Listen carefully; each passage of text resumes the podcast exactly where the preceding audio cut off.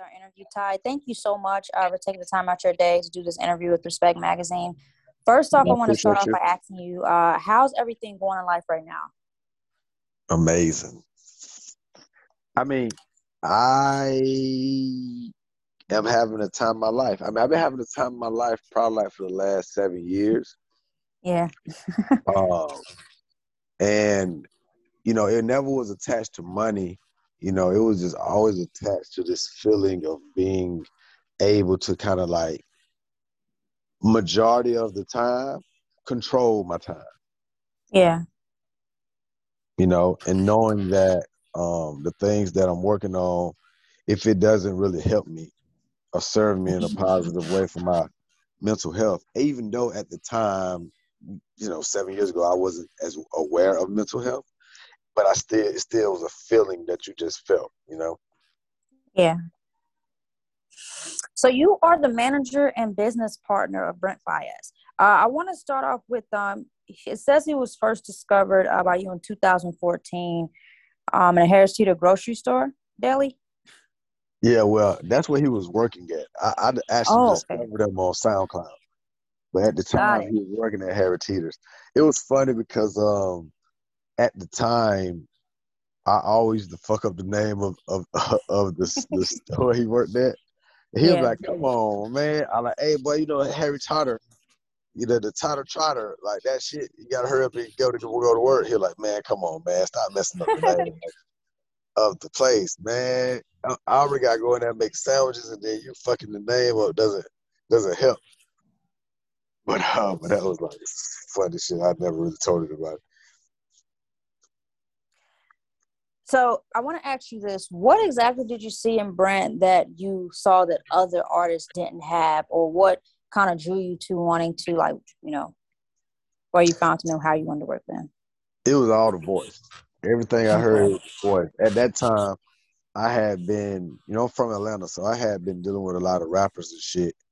And mm-hmm. I, I was just like, and then I was dealing with, you know, even singers that I felt like should not be rapping, that they should be singing. And I was like, bruh, and in Atlanta, you know, it's a very insulated uh, culture where you know you can get a full record deal in Atlanta before you even get to the major labels and be fully funded, you know, through the different resources and everything through the city. And so I, I just got tired of competing with the money that I didn't have. So I was like, man, I'm gonna find me a singer because these rappers, a headache, and it's too expensive to kind of like you know break a rapper because it's so competitive. So I was looking for someone that sing. So I, I, I just that's how I, I, like immediately gravitated to it. Like, man, this can be a, a different version of Frank Ocean when it 1st mm-hmm. hit. So with his recently released sophomore album Wasteland, um, could I ask you, do you have any favorite tracks uh, off that project? Um, all mine, uh, Rolling Stone, and um, I will probably say Addiction. Addiction. Okay. And with Wasteland, why exactly uh did did Brent go ahead with that title? Say that one more time. I'm sorry, somebody was trying to call me. Oh, why exactly did Brent uh, go ahead with the Wasteland title? Like, why was that? Why did he want to name that the title of the project? Um, I never really got into you know asking him why he named it. We just started speaking more about the the the ideology of where he was at in his life, where it felt like just a juxtaposition in general. Um, and so Wasteland really is just the code word for just the position of where he's currently in his life between famous and like not famous, like or, or wanting to be normal but famous and like, you know, poor and rich and being around all of these different dynamics all at one time while trying to figure out, you know, what it all means. So you have um you possibly be releasing your uh, new book, the Couture Playbook, uh, which stands for Can Our Leverage Teach Us Real Equity, August twenty fourth. Um, could you tell us a bit about what people should expect from uh, the book? Well, what what I would hope to, you know, gain is that or to give is that overall, I don't know how long I personally would be just venturing into music space. Mm-hmm. Um, I, I never intended on being here, so all of this is just me living on stolen time in this career, and so I'm appreciative and I'm grateful. And what I realized since 2017 when we did the interview, me and Yo did the interview for DJ Booth that ended up going like kind of viral, I guess you would say. Mm-hmm. And what I learned there was the people that really love music, that's in it, that's that's trying to be lifers, they are not being honest about their experiences because they are afraid that they might lose something. Yeah. You know, rather lose a relationship, lose a job, whatever the case may be. And so through that experience and then um also creating the the culture playbook um the the the the, the five piece essay that me and yo created i came to the realization that man this might be my only way to really get all of this information out that i'm learning and to be able to have it live forever because i don't know if i'm to be around passionate enough about this business to continue to try to educate people on it in real time. So. I'm gonna just do like every other person that wanted to leave information behind was to put it actually in a book. Mm-hmm. And as I project that I might have three volumes in my mind, but this is just the first one, and, and I will hope that it serves the purpose, you know, of getting people the information step by step or how we went about doing this up until, you know, before Wasteland dropped. You know what I'm saying? Because I'm, I'm yeah. learning every single release, every single year. Yeah, and what is some like advice you could give people who, um, you know, kind of want to go out on a limb with their entrepreneurship and things they want to start or build? Uh, what are some like words of encouragement to those people that kind of want to like, you know, build or do their own thing or they're working in a, a company or maybe they want to branch out and start up something of themselves what is some kind of advice you can give those people well the first thing i would say is you know there's a certain level of career goals you can achieve when you're just disciplined you know just showing up on time working hard you don't even got to be the most talented in that field um i think um the the the, the discipline area of it is very important. Mm-hmm. Um, I think um, being able to to have the confidence in what you're doing and, and learning to really understand what no means.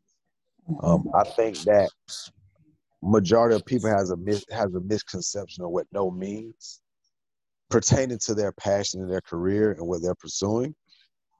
And you know, my last point on, on that was kind of cryptic messages where you gotta love it but not love it. You know. Yeah. And, and, and it's a balance between that. Because if you overly love something, you can kill it. You know? Yeah. Wow. I want to ask you this: top five hip hop artists uh, that are on your list. Uh, who are some who are your top five uh, hip hop hip hop artists if you have that at the top of your head, and who's making your list? Oh man, definitely, definitely. Uh, I'm from Atlanta, so it's weird just to say Andre three thousand. Yeah, uh, so makes sense though. But you know, but Andre, um, Jay Z, um, man, um, Kendrick, Oh, that's great. Um, man, Pimp C. Um, man, that's that, that's four. Uh, and man, the, the, the fifth one is kind of is kind of difficult for me. Um, it's weird because it's a mix between um, Nas, and and like Tip. It's like I'm biased. I'm from Atlanta, so I'm like very, very uh Tip my favorite artist when I was growing up. So it's like Mhm. that that alone was like three stacks, Jay Z, Kendrick Lamar, Pimp C, Nas, or Tip. I'm conflicted. Yeah. I want to ask you this though. You're a graduate of Georgia State University um, with the master's in sports management. Uh, could we possibly see you branching into that arena too with sports with like a maybe with a sports agency? I know I, Yeah. it's kind of hard for me to ask that question because I know most people don't like people putting out what their next moves are, but I'm just asking if that's something that you could possibly branch into. Oh no, it's it's all good. My so my degree at Georgia State is a psychology degree. I had Oh, gotcha. a master's degree from Lasell College out of Massachusetts in sports management.